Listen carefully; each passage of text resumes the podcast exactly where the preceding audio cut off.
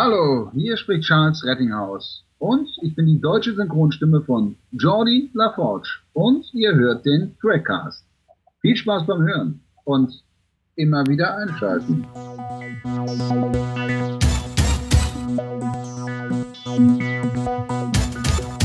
Trackcast-Hörer Thomas macht sich Sorgen um uns. Wie um Himmels Willen wollen wir den Podcast nach der letzten Sendung noch toppen, schreibt er auf Facebook. Die Lösung dafür ist einfach, indem wir in unserer heutigen Sendung einen sehr namhaften Gast mit an Bord haben. Das Thema Synchronisation lässt uns einfach nicht los. Zahlreiche neue Fragen sind seit dem letzten Trackcast aufgekommen und die wollen wir heute gemeinsam klären. Und damit herzlich willkommen zum Trackcast Nummer 3. Wir sprechen heute mit Charles Rettinghaus, Synchronsprecher von Jordi LaForge in Star Trek The Next Generation. Charles, herzlich willkommen. Schönen guten Abend oder schönen guten Tag. Hier ist Charles. Mit von der Partie sind außerdem Jan-Patrick Schlame in Hannover. Hallo Jan. Ja, hallo zusammen. Und Thorsten Kroke im wunderschönen Köln. Moin Thorsten. Hallo zusammen. Mein Name ist Malte Kirchner und ich sitze in der Nordseestadt Wilhelmshaven. Hallo. Ja, Charles, du bist ja Schauspieler, Synchronsprecher, hast ein unglaublich großes Spektrum an Tätigkeiten. Als wir kürzlich miteinander gesprochen haben, warst du ja gerade in einem Filmprojekt. Was machst mhm. du aktuell so? Ja, ich habe gerade ähm, die Dreharbeiten zu einem Kinofilm beendet. Das ist ein Thriller, ein Thriller deutsch-amerikanische Produktion ist das. Und ich hatte das große Glück, dort die Hauptrolle zu spielen. Der kommt im Oktober ins Kino. Der Film heißt On Air. Ja, und ich hoffe, dass die äh, dass wir das Glück haben, auch dass die Leute das sehen wollen. Das sei all unseren Hörern wärmstens empfohlen. Ähm, bist du denn aktuell auch noch als Synchronsprecher aktiv? Ja, synchronisieren tue ich immer noch, zwar nicht mehr in dem Maße, wie das in den ersten 15 oder 17 Jahren äh, war. Ich habe ja viel synchronisiert im Laufe meines Lebens, in meinem äh, also Schauspieler-Dasein oder Synchronsprecher-Dasein. Und ich mache aber jetzt gerade aktuell eine neue Serie aus Amerika, Parenthood heißt die. Es ist eine Serie mit Peter Kraus, den ich auch in Six Feet Under synchronisiert habe. Eine richtig tolle, finde ich, eine geile Serie, eine Familienserie, wo alles drin ist, was man auch aus dem eigenen Leben sicherlich kennt. Und dann bin ich gerade Leverage, wieder eine neue Staffel hat angefangen. Das läuft, glaube ich, auf Vox Leverage, wenn ich mich nicht alles täusche. Und dann habe ich noch äh, in Private Practice habe ich noch einen Charakter, den ich auch schon sehr oft synchronisiert habe, den Schauspieler der ist da jetzt eingestiegen. Also, aber es, es hält sich in Maßen. Ich kann da drumherum viele andere Sachen noch machen, wie drehen oder auch Bücher einlesen. Deswegen ist das alles so, wie es jetzt ist, ganz gut. Welche von diesen Tätigkeiten macht dir denn eigentlich am meisten Spaß? Vor der Kamera stehen oder Hörbücher einsprechen? Synchro? Also, wenn ich ganz ehrlich bin, im Moment das Drehen, weil ich habe natürlich mal diesen Beruf irgendwann ergriffen, um Schauspieler, also sprich vor der Kamera oder auf der Bühne zu stehen der Bühne habe ich ja die ersten sechs Jahre meines, meines Schauspieler-Daseins äh, gestanden. Dann lange nicht, weil ich im Synchron versackt bin, was auch sehr gut war für mich oder mir auch ein doch ein nettes Leben ermöglichen konnte dadurch, weil äh, Synchron natürlich besser bezahlt wird als Theaterspielen. Ähm, und äh, das Drehen jetzt so, ich habe ja in den letzten drei, vier Jahren doch für meine Verhältnisse ganz gut gedreht. Das Drehen macht mir schon sehr, sehr Spaß, ja. Du hast ja auch mal in Soaps mitgespielt. Ich ah. habe ein Interview gelesen, da hast du gesagt, dass das ja Schwerstarbeit ist, dass viele das unterschätzen. Haben viele, viele Menschen ein falsches Bild vom Schauspieler?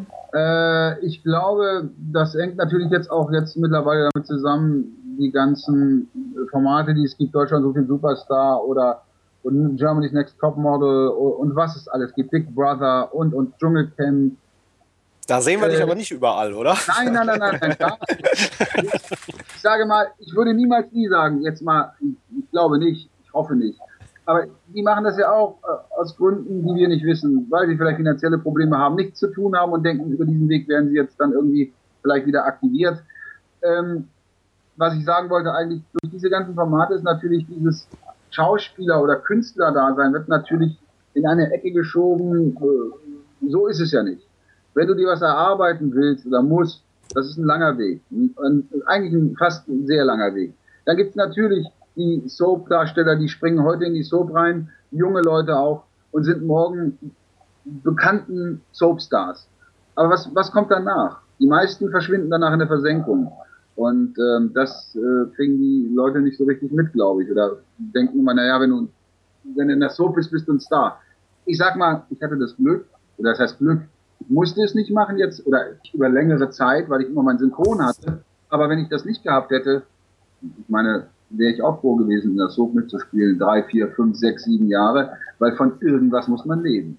Und in der Soap, deswegen habe ich gesagt, das ist Schwerstarbeit, da werden 25 Minuten am Tag gedreht. Das heißt, ein Schauspieler, Beispiel mal Bleibtreu, Jürgen Vogel oder Till Schweiger, die würden in so einer Soap auch nicht mehr so glänzend rüberkommen, logischerweise, weil gar nicht die Zeit da ist, um, um das 10, 20, 15 Mal hin und her zu spielen, von der Seite, von der Seite. Das wird einmal gedreht und das war's. Ja. Ähm, du sagtest mhm. gerade, man muss ja manchmal auch Sachen machen, weil man eben Geld verdienen muss. Ähm, du hast ja auch etliche Werbespots gemacht. Einer, den finde ich so persönlich ganz lustig, das ist einer mit Frank Zander. Da geht es irgendwie um ge personalisierte ja. Geburtstags-CDs. Ähm, wie siehst du sowas im Nachhinein? Schmunzelst du darüber oder sagst du. Ja, also, ich sage mal, ich schmunzel da und sage, gut, man macht manchmal Fehler, man geht mal abends laufen und weiß nicht, denkt nicht drüber nach, dass man morgens tierische Kopfschmerzen haben wird.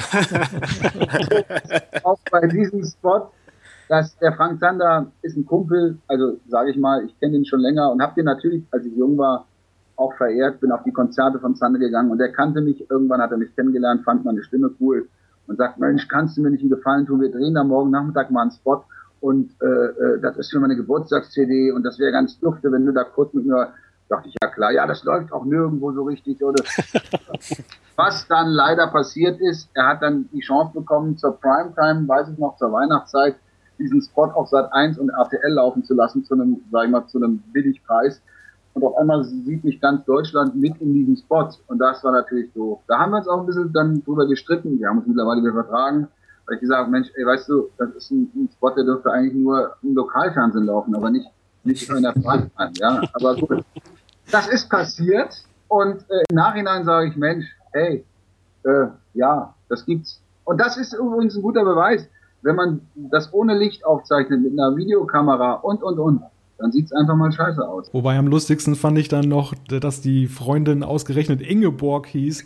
Und äh, du warst ja nun relativ jung in dem Spot. Also, dass du eine Freundin namens Ingeborg hast, das konnte man gar nicht so recht glauben. Ja, das war eine Idee von Frank Zander, weil der wahrscheinlich schon viele Ingeborgs gehabt hat und dachte, sollte mal Ingeborg heißen. Ja, aber äh, du, ich meine, wir lachen darüber. Ich, äh, der, ich weiß, der hat ungefähr, ich sag mal, 750.000 Dinger davon verkauft.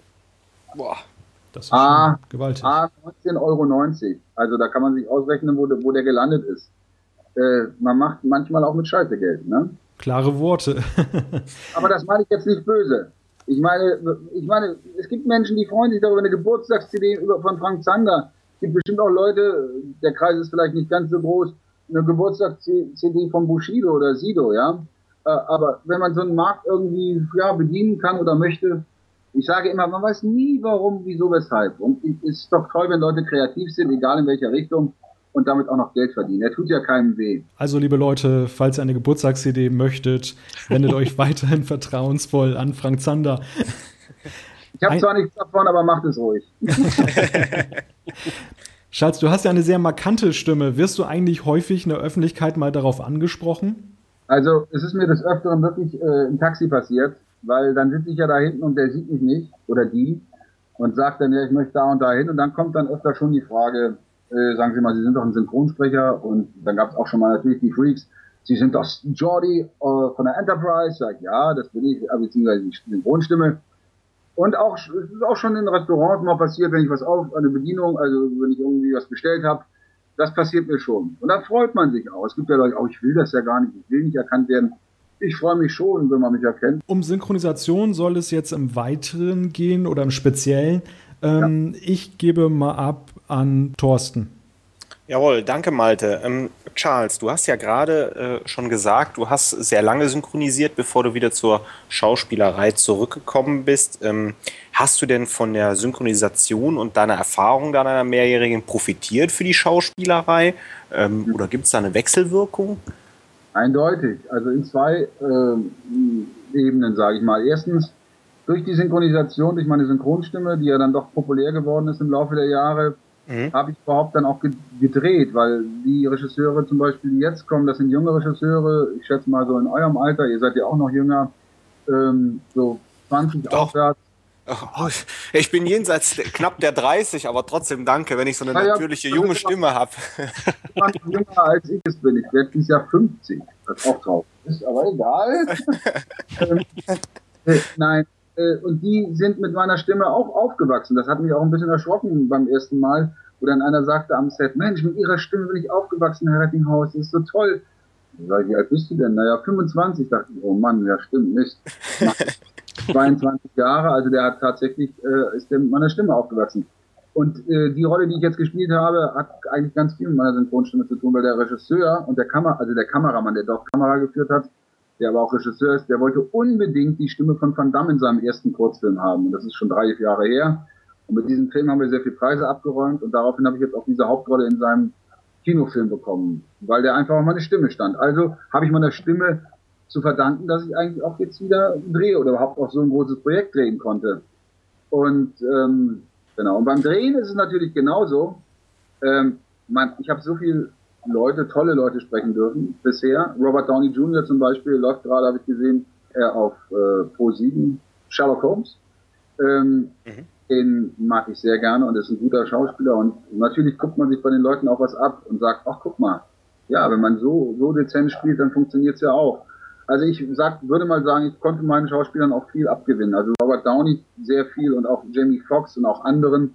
Hm, das heißt nicht, dass ich so toll und so großartig bin wie die Jungs, aber man lernt von denen, weil ich habe sie so oft gesprochen und so oft gesehen und mit das eben durch meine Synchrongeschichten, dann durch meine Synchronarbeit konnte ich mich da reinbegeben dass die einem auch schon ein bisschen auf die Sprünge helfen für, für die eigene Darstellung. Du hast ja schon angesprochen, Jamie Foxx und Van Damme, das sind auch die, die äh, mir jetzt, wenn ich nur deine Stimme höre, aus den Kinofilmen äh, direkt ähm, einfallen. Jetzt ist es ja so, dass wenn du synchronisierst an sich in der Technik, du siehst ja dann im Grunde genommen das Bild, der Jean-Claude Van Damme und der Jamie Foxx beleben, äh, bewegen dann die Lippen und äh, mhm. du guckst dir die Szenerie an. Ähm, ist das, äh, das ist ja schon schwierig, das wirklich genau zu passen, die Klangfarbe dann bei der Synchro hinzubekommen. Ähm, ist es so, dass du das extra lernen musstest oder hast du da ein Talent für oder hast du gesagt, du musstest jetzt erstmal so einfachere Sachen machen? Ich denke mal ein paar Kampfszenen bei Van Damme, bis du drin bist und dann auch wirklich die längeren Dialoge zu sprechen. Also musstest du Erfahrung aufbauen dafür oder naja, es ist, äh, als ich angefangen habe mit dem Synchron und ich jetzt mal, manchmal laufen ja Filme noch von vor 20 oder 22 Jahren im Fernsehen, äh, die ich dann sehe, dann höre ich schon, oh Gott, denke ich, Mensch, da war ich aber gar nicht so gut. Das heißt jetzt nicht, dass ich heute ganz, ganz toll bin, aber ich merke, dass natürlich im Laufe der Zeit ich dazugelernt habe, weil Spielen, also Schauspielern auf einer Bühne oder vor der Kamera ist noch was anderes als zu synchronisieren, weil da eben, wie du ja auch schon sagst, da kommen noch ein paar andere Sachen hinzu. Du siehst das Bild, du hast den Text, du musst auf den Knopf drücken, du musst synchron sein. Und man wuselt sich da rein. Aber ich habe dann, sag ich mal, konnte mich da reinwuseln. Und heute ist es für mich, ich sag mal, ich vergleiche das immer ein bisschen mit einem Piloten, der ein Flugzeug nach unten bringt. Mhm. Ich könnte das auf keinen Fall. Er kann es. Und trotzdem denke ich immer, Mensch, wow, wie der es macht. Ähm, und deswegen Synchron ist es, wenn man was kann oder wenn man was gelernt hat und, und wirklich es dann begriffen hat, und es auch so nachempfinden kann und eben auch dieses Talent hat, äh, sich da rein zu versetzen durch die schauspielerischen Tätigkeiten, ja, dann ist es ganz einfach. Also ich habe gerade gestern habe ich 300 Ticks musste ich gestern sprechen. Boah. Und das lief auch in der, sage ich mal, in einer recht guten Zeit. Äh, ich sag mal, ich habe glaube ich fünf Stunden, viereinhalb Stunden dafür gebraucht. Und wir haben nicht gehudelt, aber es ist, es ist, wenn es auch ein guter Schauspieler ist, dann ist es einfach. Dann, dann, dann ist es ein Selbstläufer. Mhm. Ja buchen dich denn die äh, Regisseure öfters dadurch, weil du die Erfahrung hast oder sagen die, für uns zählt in erster Linie nur die Stimme? Nein, ich glaube in erster Linie ähm, ist es heute auch vieles hat mit, mit, mit Geld zu tun. Deswegen bin ich ja auch schon ein paar Mal umgesetzt worden. Das heißt aber nicht, dass ich, dass ich Millionen oder Hunderttausende haben möchte. Mhm. Aber es gibt eben immer wieder die Situation, wie bei Robert Downey Jr. war das ja auch ähnlich na, wo da war es noch ein bisschen anders der Grund. Äh, bei Iron Man wurde ich ja umbesetzt. Aber damals bei Star Trek war es eine finanzielle Geschichte. Und wir reden hier nicht über, über Unsummen.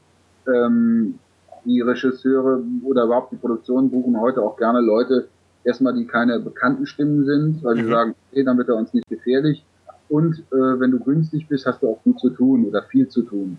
Hm, in meiner Preisklasse, sage ich mal, ähm, wie gesagt, das ist auch nicht, auch nicht jetzt, wo du denkst, oh, um Gottes Willen, ist der irre, ähm, werden die Leute eigentlich nur noch geholt für ihre Feststimmen.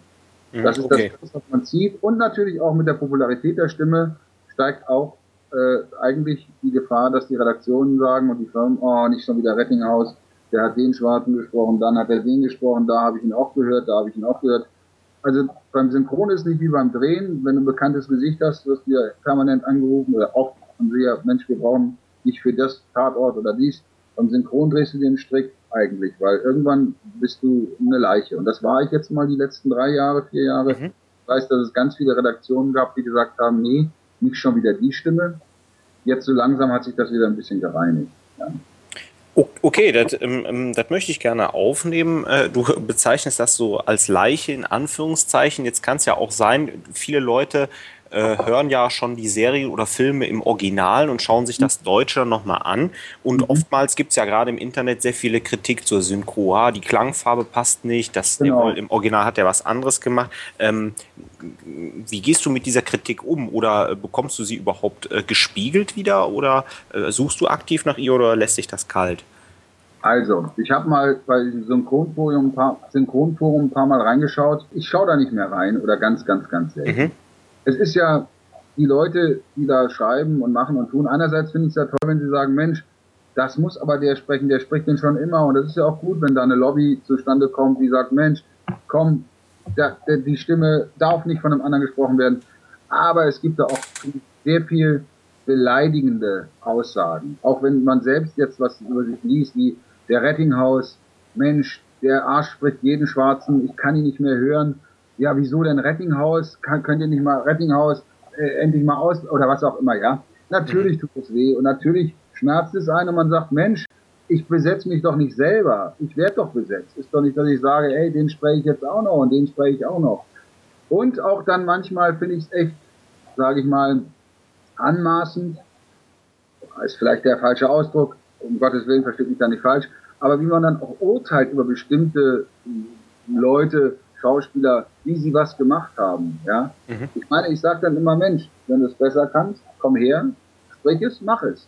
Und danach können wir uns ja dann nochmal darüber unterhalten. Wir haben ja gerade im Deutschen beispielsweise das Problem, dass unsere Wörter manchmal länger sind und unsere Sätze als im Englischen. Also habe ich ja die Herausforderung, das in der Lippenbewegung einfach drauf zu sprechen. Naja, es ist ja auch so, ich schreibe das im Kronbuch nicht.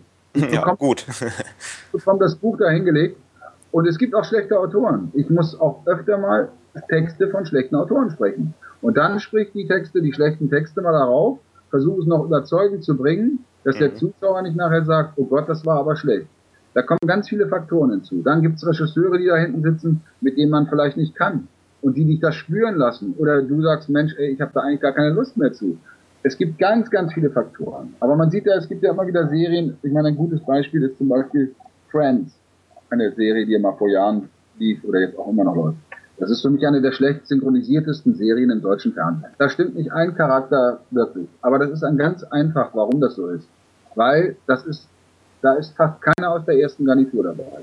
Das war damals auch eine Preisgeschichte, glaube ich. Ja, dann geben wir mal Leuten eine Chance, die nicht so teuer sind und, und, und. Wenn man die Serie im Original hört, finde ich es eine Frechheit. Da gibt es jetzt eine neue Serie, ich weiß gar nicht, die ist auch ganz klasse, mit Jeremy Piven diese, äh, wo ganz viele Charaktere immer auftauchen, Schauspieler, so wie Bruce Willis und und und, die ist auch total schlecht synchronisiert. Ja, das sehen die Zuschauer aber auch und das sieht man auch in den Foren, habe ich mal gelesen irgendwo, ja, haben sich beschwert, ja, aber warum? Weil die Firmen sagen, okay, wir müssen die ganz billig produzieren oder synchronisieren, weil wir dafür nicht viel Geld bekommen, weil wir auch nicht viel Geld verlangt haben, sonst hätten wir die Serie gar nicht bekommen. Und das ist schade, finde ich. Jetzt nicht, das hängt gar nicht mit meiner Person zusammen, ich finde einfach, man beobachtet in unserer Branche, da in der, gerade in der Synchronbranche, dass es einfach nur noch, es gibt mittlerweile auch schon Firmen, die lassen ihre Serien in Polen mischen. das ist kein, äh, kein Witz. Ich habe auch am Anfang gedacht, das ist doch ein Joke. Nein, sie schicken die nach Polen, die, die, die Staffeln, und lassen sie drüben mischen. Die Polen verstehen fast kein Deutsch, aber es wird trotzdem da gemischt. Und da kann man sich ja vorstellen, wie so ein Ding dann zurückkommt. Es reicht aber, sagen die, naja, ist ja nur eine Trickfilmserie. Irgendwann lassen sie es wahrscheinlich auch in Polen synchronisieren. Naja, ist ja nur Trickfilm, die können ja auch gebrochen Deutsch sprechen. Ja? Wo soll das enden? Okay, verstanden. Wenn wir uns jetzt konkret auf die einzelnen Serien konzentrieren, werden wir natürlich auch im Trackcast bei Star Trek landen. Wir haben noch die eine oder andere Star Trek-Frage, die Jan vorbereitet hat. Okay. Ja, genau. Das Ganze haben wir ja in äh, äh, einberufen, den Trackcast, wegen der Blu-ray-Veröffentlichung von Next Generation. Mhm. Wie nimmst du diese Veröffentlichung eigentlich wahr? Hast du das überhaupt schon mitbekommen? Hat ja da jemand Bescheid gesagt? Nee, habe ich nicht so mitbekommen, nein. Und ähm, wie ist das mit Serien, äh, die du äh, synchronisiert hast? Schaust du dir die eigentlich selber auch an? Also ich schaue mir eigentlich fast jede Serie einmal an, mindestens. Mindestens einmal, um zu sehen oder zu hören, ob das, was ich da mache, auch wirklich passt. Ob, ob ich den Charakter auch erfasst habe und ob das funktioniert. Ja, ich schaue irgendwann mal mhm. rein. Und äh, dann natürlich zu Star Trek. Wie bist du da eigentlich dran gekommen an die äh, Synchronisation von Jordi? Äh, Gab es da ein Casting oder ähm, Hattest du dich da beworben oder war das äh, eventuell auch eine Referenz? Da gab es ein Casting, das war ja eins meiner ersten Serien, Star Trek. Da gab es ein, ein, Casting und ich wurde eingeladen, weil die Aufnahmeleiterin damals, die Regina Dietrich bei der Arena Synchron, fand mich toll. Als Stimme und als Mann, glaube ich auch. Oder als junger Mann. Und man hat da auch echt gefördert und immer wieder besetzt und geholt. Und ähm, ja, da bin ich zum Probesprechen und dann hatte ich das Glück, diese Serie zu bekommen. Und das war für mich wirklich meine erste große, große Sache. Und äh, als ich das angefangen habe, wurde mir bewusst, Mensch, das ist ja die Serie, wo ich als Kind immer im Garten Spock gespielt habe. Ja, also sozusagen der Anschluss. Ich war nie ein Trekkie, aber als ich dann beim ersten Mal auch bei der Star Trek Convention in Heidelberg, glaube ich, war das, oder Mannheim war, da habe ich erstmal mitbekommen, was das ist und war völlig fasziniert. Und du hattest das eben schon äh, kurz angesprochen, dass du am Anfang deiner Karriere äh, als äh, Synchronsprecher das heute vielleicht ein bisschen kritisch siehst. Gibt es da speziell auch bei Jordi irgendwelche Sachen, wo du heute sagen würdest, na, das hätte ich aber jetzt eigentlich lieber anders gesprochen oder anders gemacht? Ja, das, was, was, was ich merke oder gemerkt habe ja auch, und das merkt man ja im Laufe der Zeit und hört man dann ja auch, wenn man später, also jetzt Sachen hört von früher, ich habe mir natürlich am Anfang sehr viel Mühe gegeben, deutlich zu sprechen. Ja, Mhm. Und das ist eben auch eine Sache, die, ja, das lernt man dann, dass man so spricht, eigentlich wieder wie ein Mensch. Das heißt nicht, dass ich nicht wie ein, wie ein völlig daneben war, aber ich war sehr akzentuiert oft, fand ich, ja. Und habe mir Mühe gegeben, dass es deutlich klingt. Und heute bin ich eben ein Verfechter auch davon, dass ich etwas verschliffener klinge und sage auch immer, ich bin ein Mensch zu den Regisseuren, wenn ich mit denen arbeite. Lass mich ruhig ein bisschen verschleifen. Das ist meine persönliche Note, das erwarten meine Fans von mir mittlerweile, dass sie zweimal hinhören müssen. Da wird ja auch immer gelacht im Studio, aber ich äh, merke eben, dass es am Anfang echt, echt etwas, ja, es war nicht, ich hätte mich mehr gequält, um mich dahin zu bringen, wo es eigentlich hätte sein müssen. Dann natürlich die Sache, die wir alle gehört haben. Bei Star Trek 8 warst du plötzlich nicht mehr dabei. Du hast sie eben auch ja. schon kurz angesprochen. Das würde mich natürlich auch nochmal interessieren. Wie ist es dazu gekommen? Das war ganz einfach. Das war mit Detlef Bierstedt und ich hatten gesagt, okay, da wird so viel äh, Hype, äh, Merchandising und, und, und, und betrieben und Werbung. Kinofilme. Und das, Kinofilme, das, zack, zack. Um es kurz zu machen, kann ich auch mal wieder sagen, weil das ist auch kein Geheimnis. Ich wollte damals 10.000 D-Mark haben für den Film. Und ähm, normalerweise hätten wir bekommen, ich weiß gar nicht, wie viele Takes es waren, ich glaube, dem hatte ich nur, ich war noch nicht mal so viel Takes, 60 Takes ich hätte dafür 500 Mark bekommen oder 600 Mark, glaube ich. Mhm. 600 Mark für die Synchronisation von einem kompletten Kinofilm hättest du bekommen nur? Für, für, ja, ich, ich glaube, es, war, es, waren, es waren ja auch nur 80 Takes oder 60 Takes, darf man ihnen nicht, aber es wären 600, 700 Mark gewesen. Und ich mhm. habe gesagt, ich will 10.000 Euro, äh, 10.000 D-Mark haben. Und der Verleih hat gar nicht mit sich reden lassen, er hat sofort gesagt, umbesetzt. Und Detlef ist dann wieder auch umgesetzt worden. Wir sind ja beide umgesetzt, genau. Wir sind beide mhm. umgesetzt. Und ähm, ja, das war damals äh, UIP, glaube ich. Das Resultat war, dass ich drei Jahre für alle Filme gesperrt war, für alles. Was, also ich konnte auch andere Schauspieler dann sprechen. Das hat sich heute geändert, muss ich auch fairerweise sagen. Die Verleihmenschen sind heute anders, äh, eine andere Konstellation, zugänglicher. Heute bekomme ich, sage ich mal, diese Summe ungefähr, diese Summe auf den Kinofilm, für meine Leute, die ich immer spreche, ja. Das ist heute keine Diskussion mehr. Mhm. Damals war das von der Firma, auch von der BSG, die jetzt gemacht hat, die haben gesagt, nie wieder den Rettinghaus zu setzen, der spinnt ja wohl. Also jetzt, sage ich mal, zwölf oder dreizehn Jahre später ist das überhaupt kein Ding mehr. dass man dann doch besser bezahlt wird. Wir wollten einfach nicht mehr zu diesem, wie Sie auch sagen, was, 600 Mark? Ich hatte mal die Begegnung mit Van Damme äh, vor 13 oder 14 Jahren für einen Kinofilm, den ich synchronisiert habe, The Quest. Und da hatte der, ich weiß nicht, 40 X, 50 X. Ich habe für den Film 350 D-Mark bekommen, ja, für diesen Kinofilm. Und dann traf ich ihn und dann meinte er so, Mensch, du kannst doch sicherlich gut leben von dem hier mit mir und so. Und sag wie meinst du das?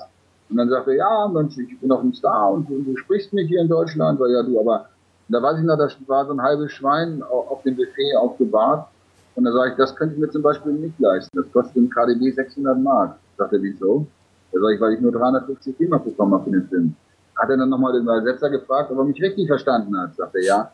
Das konnte er nicht glauben. Der hat gesagt, das kann doch nicht sein. Ich meine, ich bin ein Star. Ja, sag ich, du, wenn ich das den Leuten sage, du bist ein Star, dann sagen ja, und, wieso willst du mehr Geld haben? Und von da an war es dann wirklich so, weil er gesagt hat, ich will, dass du mich synchronisierst, du kannst mehr nehmen und wenn da irgendwas dazwischen kommt, dann wirst du dich bei meiner Agentur melden.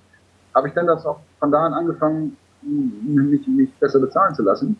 Und das haben die dann auch, ich habe nur gesagt, ich rufe den Van Damme an, der will das. Und die haben dann auch gesagt, okay, na gut, dann zahlen wir das hin und her. Ja. So wie ich es raushöre, bereust du das jetzt nachträglich nicht, dass du Nein. Ähm, Nein. den Schritt gegangen bist? Ich bereue solche Sachen, habe ich nie bereut. Ich war immer sehr konsequent und geradlinig in solchen Sachen. Und das hat auch nichts mit Arroganz, Größenwahn oder dass ich was ganz Besonderes bin zu tun. Ich sage nur, es verdienen so viele Menschen daran, an dieser Aktion, ja. Und die Leute in dem Fall, sage ich mal, die auch wirklich doch eng beteiligt sind, die Synchronsprecher, äh, werden dann irgendwie mit 350 Mark oder 500 Mark oder was weiß ich, oder jetzt der Euro abgespeist. Das finde ich nicht okay. Nee, das, das habe ich auch. Das kann ich verstehen. Äh, wie lange hast du denn dann normalerweise für so einen Film gearbeitet, wenn du da mit so ja wirklich, wirklich wenig Geld abgespeist wirst? Na gut, da muss man natürlich zu sagen, wenn ich 60 Takes spreche, das dauert zwei Stunden, zweieinhalb Stunden. Aber ich sage ja auch immer, es ist bei uns ja nicht die Stundenzahl. Wir, werden ja nicht, wir sind ja nicht auf dem Bau oder, oder was weiß ich, wir werden ja nicht stundenweise bezahlt. Es geht ja um das Produkt. Und ähm, ich finde, wenn zum Beispiel ein Blockbuster wie Sherlock Holmes als Beispiel rauskommt und die Millionen verdienen, auch in Deutschland und natürlich auch, weil er synchronisiert ist, weil die viele können kein Englisch und könnten, würden dann auch nicht ins Kino rasen, ja. Ähm, was unser Glück ist, dass die Mauer aufgegangen ist, zum Beispiel, ist auch ein großes Glück. Da kamen noch mal ganze Schwimmer dazu, die kein Englisch konnten.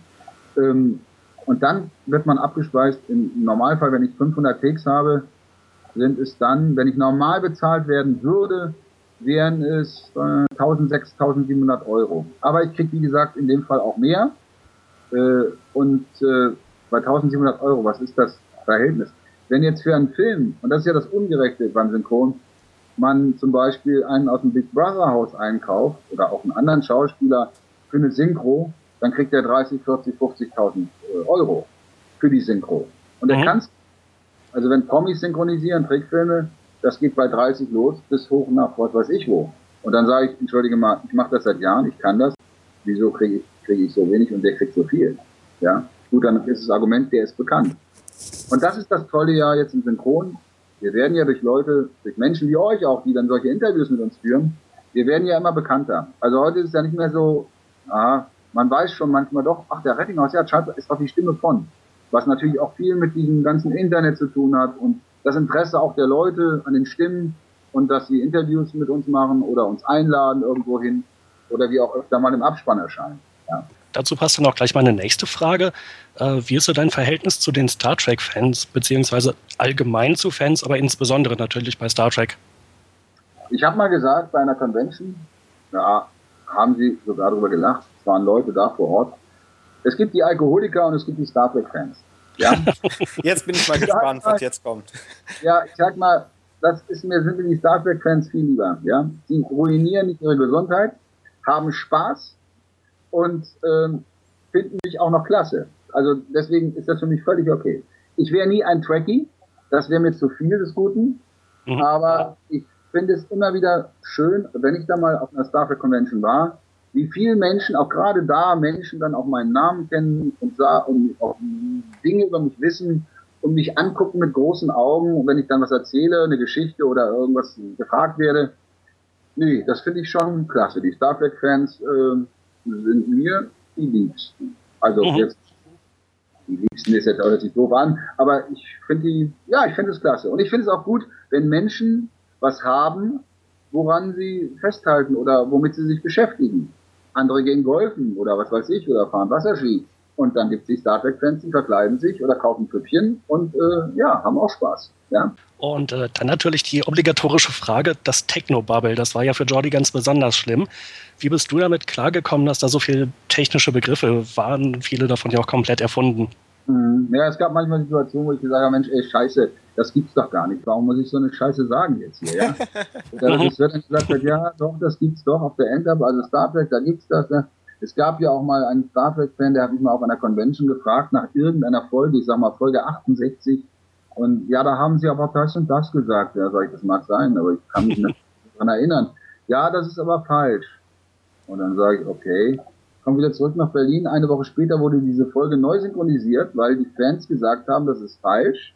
Für den Videomarkt wurde diese Folge, und zwar, glaube ich, ging es um eine Sache, ich habe gesagt, du bist du, aber es muss heißen, du bist you. Ich weiß nicht mehr den Zusammenhang dieser ganzen Folge.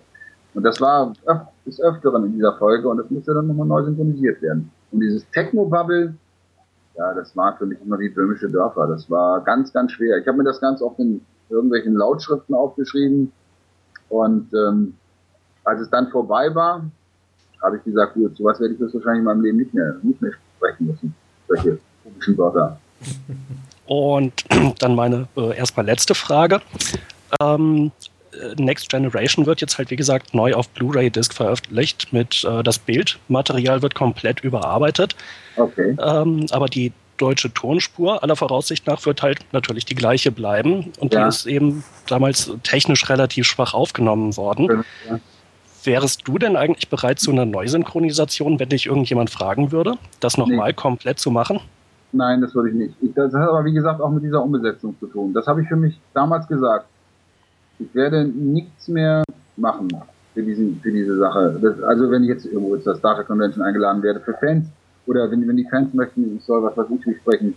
Aber in diesem Konzern, und weil es ja auch damals, das wurde ja auch nach Amerika weitergetragen und die haben ja auch gesagt, gut umbesetzen, das, da habe ich Stolz, zu sehr Stolz. Das ist, äh, das tut mir leid, aber wenn es, es wird ja wahrscheinlich vielleicht gar nicht auch stattfinden, aber das, das würde ich nicht machen. Auch nicht, weil ich sage, ihr Arschlöcher oder ist mir kackegal. Nein, da habe ich Stolz. Ich wurde damals so abgesnobbt. Das hat mich drei Jahre in meinem Beruf echt, da hatte ich echt ein Loch auch finanziell, weil sie eben auch gesagt haben, den besetzen wir jetzt nicht mehr. Ja. Deswegen würde ich das nicht machen, nein. Ja, kann ich verstehen.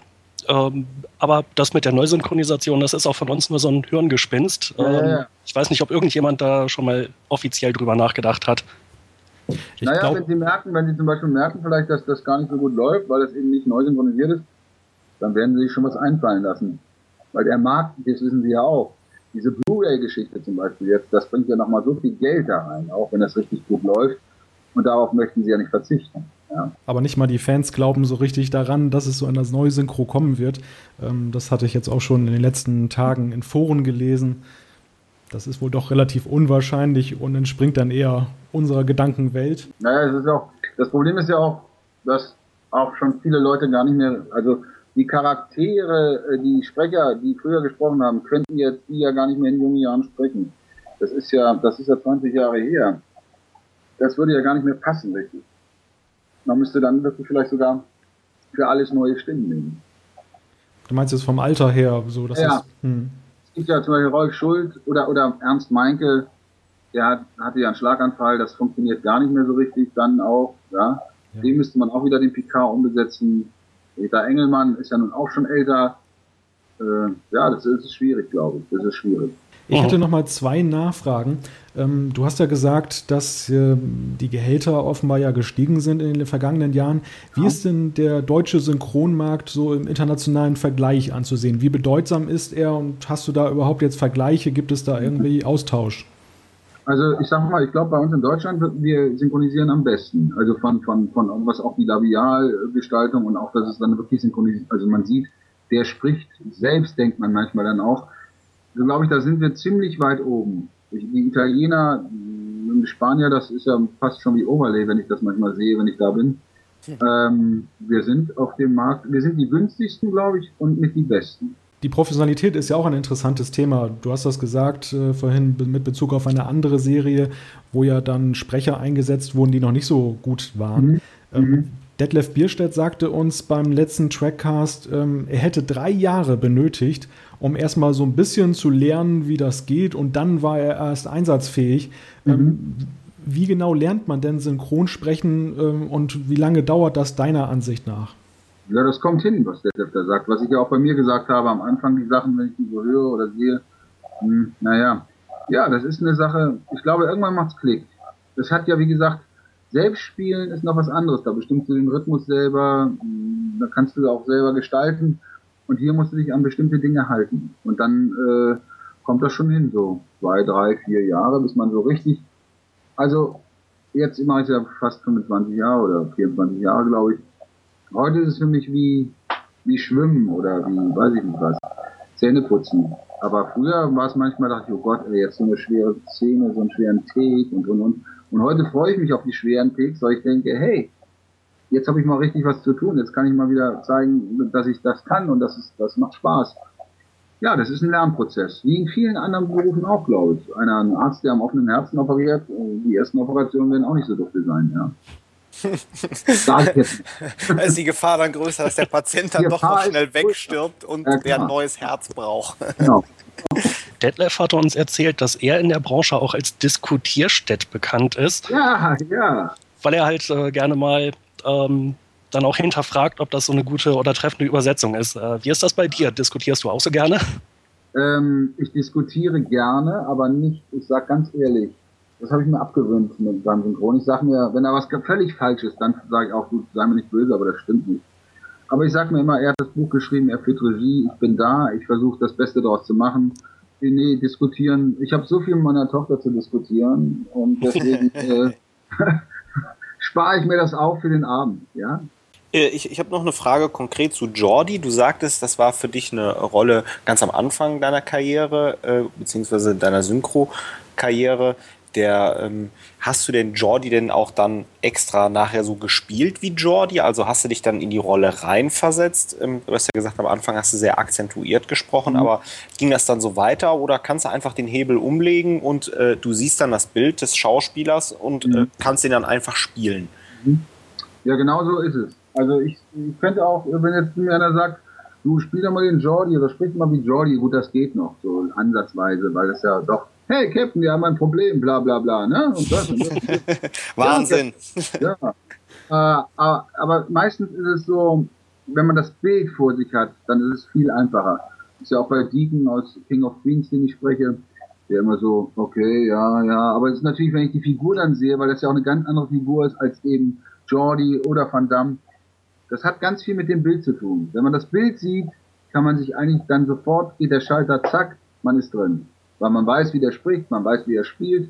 Und man spricht, ich spreche auch logischerweise, zwar meine Stimme ist zu erkennen, aber jeder ist doch immer irgendwie ein wenig unterschiedlich. Also jeder hat eine andere Klangfarbe oder ist etwas tiefer, etwas höher. Van Damme ist immer, gute Nacht, du Arschloch. Ja, oder Wahnsinn.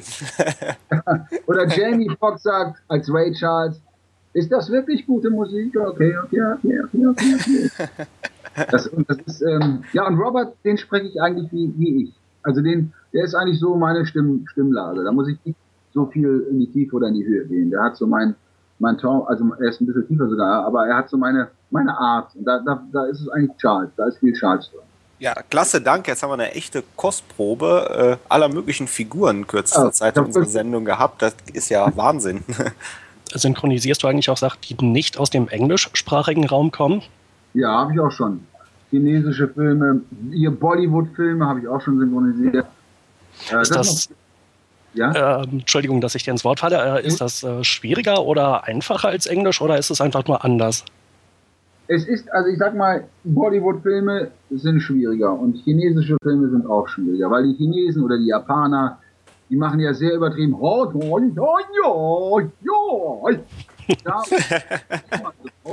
Das ist also, das ist fast schon wie Karaoke, ja. Und ähm, bei den Bollywood-Leuten ist es genauso. Die spielen ja sehr groß, alles in ho, Es ist, das ist schwieriger. Ich finde das sehr schwierig, Leute zu synchronisieren.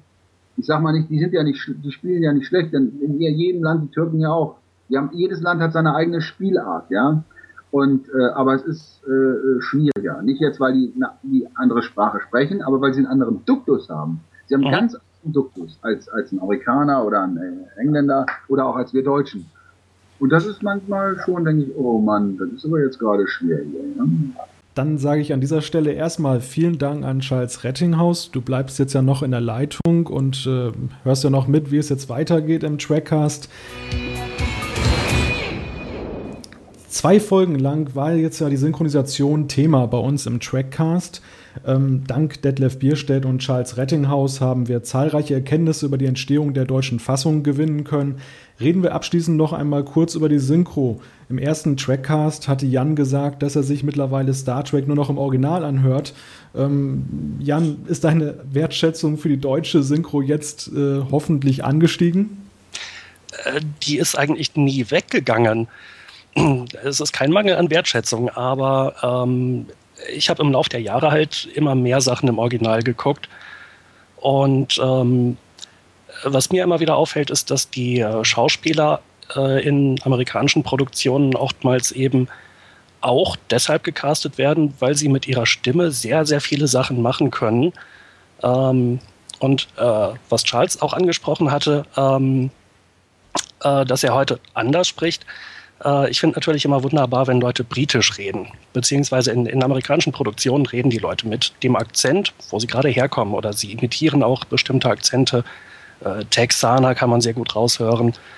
Äh, das kann prinzipbedingt ja in der Synchronisation gar nicht funktionieren. Und ähm, äh, deshalb finde ich, gewinnt man durchaus beim Anschauen von solchen Sachen, äh, wenn man es im Original anguckt.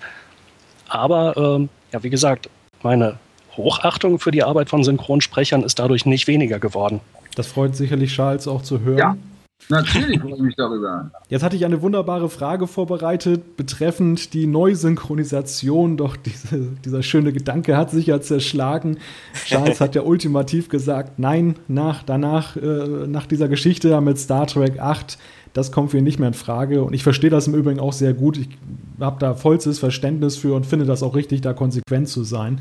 Ähm, nun muss ich mir eine neue kleine Frage für Thorsten überlegen. Thorsten, wir haben ja nun sehr viele interessante Sachen gehört. Ja. Was war denn für dich das Spannendste, was wir heute und auch beim letzten Mal über die Synchronisation erfahren haben? Ähm, die Tatsache an sich, dass wir es hier wirklich mit professionellen Schauspielern zu tun haben. Mir war jetzt nochmal, also Charles und Detlef haben äh, beide Male für, für mich so ein bisschen das Bewusstsein äh, geweckt, mal auch sehr großen Wert auf die Synchro zu legen. Ich habe jetzt Folgendes gemacht. Ich habe mir jetzt noch in der Freizeit zwei Star Trek-Folgen mal angeschaut. Eine synchronisiert und was war natürlich, mir wurde warm ums Herz, als ich natürlich die mittlerweile mir bekannten Stimmen mit den bekannten Leuten dahinter hörte ähm, und auch nochmal im Englischen angehört. Und es ist wirklich äh, teilweise sehr, sehr gut übersetzt, weil, wie ich ja schon im Interview gerade sagte, hm, der Engländer braucht weniger Wörter und hat weniger Silben. Das war das eine, was mich gefreut hat. Das andere war natürlich auch äh, heute wieder rausgekommen, um wieder so ein paar mehr Hintergründe über die Synchro zu erfahren. Und äh, naja, vielleicht auch wenn der Charles ja ein bisschen Abstinenz hatte mit drei Jahren, vielleicht war er ja einer der ersten Vorkämpfer, dass halt dieses, diese Mischung aus Stress, Professionalität und Kunstwerk letztendlich auch angemessen bezahlt wird. Denn, also ich sehe es auch so, wenn man wirklich schon Millionen Euro auch in Deutschland mit einem Kinofilm verdient, dann sollte die harte Arbeit da mit sehr vielen Takes in kurzer Zeit zu machen, dann durchaus auch gewürdigt werden. Also das Bewusstsein ist da durchaus nochmal angestiegen. Kommen wir jetzt noch auf Rückmeldungen unserer Hörer zu sprechen. Das hatten wir ja beim letzten Mal schon eingeführt, diese Rubrik. Äh, auch dieses Mal haben uns wieder sehr viele Star Trek-Fans eingeschaltet. Den zweiten Trackcast mit Detlef Bierstedt haben sehr viele gehört. Ähm, das wird sicherlich mit dem heutigen Trackcast genauso sein, gehe ich äh, fest von aus. Wir haben auch wieder einige Zuschriften bekommen. Erstmal vielen Dank dafür. Das baut uns ja sehr auf und ermuntert uns, dieses Freizeitprojekt, was wir hier betreiben, dann auch fortzusetzen. Bevor wir kurz auf die Beiträge eingehen, was sagt ihr zum bisherigen Feedback, Jan und Thorsten? Ja, finde ich auf jeden Fall äh, super, dass so viel reinkommt. Äh, dass so viel reinkommt. Ähm, dafür machen wir es ja letzten Endes. Ich war total überrascht. Äh, die Sendung mit äh, Detlef, das ist der zweite Trackcast, war gerade on air schon, trudelten bei Facebook erste Kommentare rein und erste Likes äh, kamen rein. Und ja, mir wurde ganz warm ums Herz, als ich gelesen habe. Ich habe auch den einen oder anderen Kommentar auch direkt geliked. Deswegen äußerst positiv, auch wenn wir uns die Abrufzahlen angucken, spiegelt auch so ein bisschen das Feedback auch wieder. Ähm, Ey, ich bin total positiv überrascht. Also Leute, schreibt weiter, postet weiter, auch wenn wir den größten Blödsinn reden. Ähm, dann sowieso.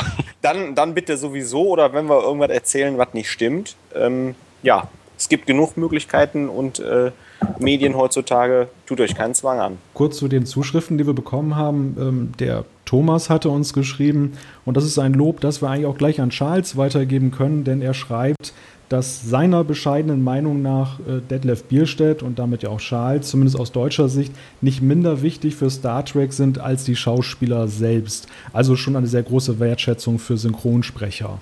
Sehr schön.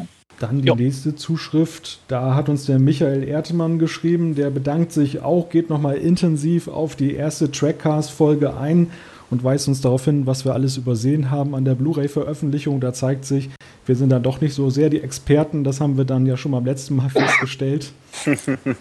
Michael Erdmann ist ja unser Regisseur gewesen, das wisst ihr, ne? Ich glaube, in dem Fall ist es aber nicht der Michael Erdmann, das habe ich auch ah. erst gedacht. Der scheint aber jetzt wo, ja, ein, ein Namensvetter sozusagen ah. zu sein. Ein lustiger Zufall. Ähm, wobei, das, ähm, da würde ich auch gerne noch kurz drauf eingehen, zumindest. Und zwar äh, hat er auch geschrieben, äh, dass das ähm, Farbrauschen, was äh, wir, glaube ich, beide oder sogar alle drei bemängelt hatten. Nein, ich nicht. Das möchte ich noch mal ganz genau hinweisen. Ich hatte ein super Bild. Ah, okay. also, ja, das scheint, scheint entweder sehr subjektiv zu sein in der Wahrnehmung oder es hängt halt doch sehr stark davon ab, mit welcher Technik man das, äh, sich die Blu-rays anguckt. Mir ist dieses Farbrauschen, wie gesagt, wirklich deutlich aufgefallen und auch deutlich störend aufgefallen. Ähm, ich hatte mir extra für den äh, Trackcast, für diese äh, Schnupper-DVDs, äh, Schnupper-Blu-ray von Star Trek, äh, ein Blu-ray-Laufwerk für den Computer gekauft und habe es mir halt damit angeguckt. Äh, ich weiß nicht, ob es anders wirkt, wenn man beispielsweise einen Standalone Blu-ray-Player am äh, Fernseher hätte und wenn man es nicht am Computer gucken würde. Den Kreuzvergleich habe ich halt auch nicht angestellt. Wobei man dazu sagen muss, wir hatten ja auch im Trackcast selber gesagt, dass ähm, ja, man muss davon ausgehen, dass die Qualität eben eine andere ist, wenn eine Serie heute gedreht wird, die gleich für HD produziert wird, als eine Serie, Ganz die genau. vor 25 Jahren auf Film gedreht wurde. Das, trotzdem, man vergleicht es einfach. Man, man kauft die eine und die andere Blu-ray und man als unbedarfter äh, Nicht-Technik- Experte zieht man natürlich Vergleiche und sagt, da ist ein Rauschen und da nicht. Das ist eben so. Ja, genau. Und äh, das andere war, dass ja äh, offensichtlich einige Szenen bei diesem neuen Zusammenschnitt gefehlt haben. Das habe ich in der Zwischenzeit auch unabhängig davon nochmal im Netz gelesen. Äh, und da wurde dann offensichtlich auf das alte Filmmaterial zurückgegriffen und ähm, das wurde dann, man hat halt versucht, da rauszuholen, was rauszuholen geht. Ich muss gestehen, mir ist es beim Anschauen nicht aufgefallen. Aber äh, auf jeden Fall auch sehr interessant und vielen Dank für die Erwähnung. Ja, schließen wir an dieser Stelle die Feedback-Ecke. Wer unsere ausführliche Antwort auf äh, Michaels Nachricht lesen möchte, kann sie auch auf unserer Facebook-Seite für alle nachlesen. Ähm, an dieser Stelle auch nochmal herzlichen Dank an einige Star Trek-Internetseiten, die uns unterstützen, indem sie über den Trackcast berichten, denn jede Erwähnung hilft uns. Das geht uns nicht anders als Schauspielern. Und äh, ja, wir hoffen, dass der heutige Trackcast dann auch dazu beiträgt und viele wieder einschalten. Ich denke, es ist ein guter Zeitpunkt, zum Abschluss zu kommen. Jan Thorsten, gibt es von eurer Seite noch etwas hinzuzufügen? Uh, alle Unklarheiten beseitigt. Keine weiteren Fragen, Euer Ehren. Ich wollte mich auch nochmal recht herzlich bedanken für das schöne Interview mit euch. Oh, danke. Ja, wunderbar. Ja. Das Vergnügen hat, lag ganz bei uns. Ja, oh, ja, hat viel Spaß gemacht. Wirklich herzlichen Dank dafür. Ah, bitte, bitte. Dann war dies der dritte Trackcast. Ähm, schreibt uns eine E-Mail an post.trackcast.de. Twittert mit uns. Da haben wir immer noch keine Anhänger bei Twitter. Star Trek-Fans mögen offenbar kein Twitter. Aber dafür mögen sie Facebook, denn da haben wir immer mehr Freunde und äh, da könnt ihr auch stets auf dem Laufenden bleiben, wie es bei uns weitergeht. Weitere Infos findet ihr außerdem auf unserer Internetseite unter www.trackcast.de. Wir werden diesen schnellen Rhythmus, denke ich, nicht so beibehalten können. Der nächste Trackcast wird, glaube ich, ein paar Wochen später kommen aber er wird kommen. Wir haben schon einige Ideen. Äh, es gab schon Fragen, ob wir überhaupt noch Ideen haben. Ja, die haben wir, oder Thorsten Jan? Ja, ich glaube schon. Ich höre zwar gerade zum ersten Mal davon, dass wir schon neue Ideen haben, aber irgendwas fällt uns schon ein. Ja. Da bin Natürlich. ich wohl weiter. okay, das war's für heute. Genießt das Frühjahr. Wir hören uns hoffentlich bald wieder. Bis dahin. Tschüss. Tschüss. Tschüss.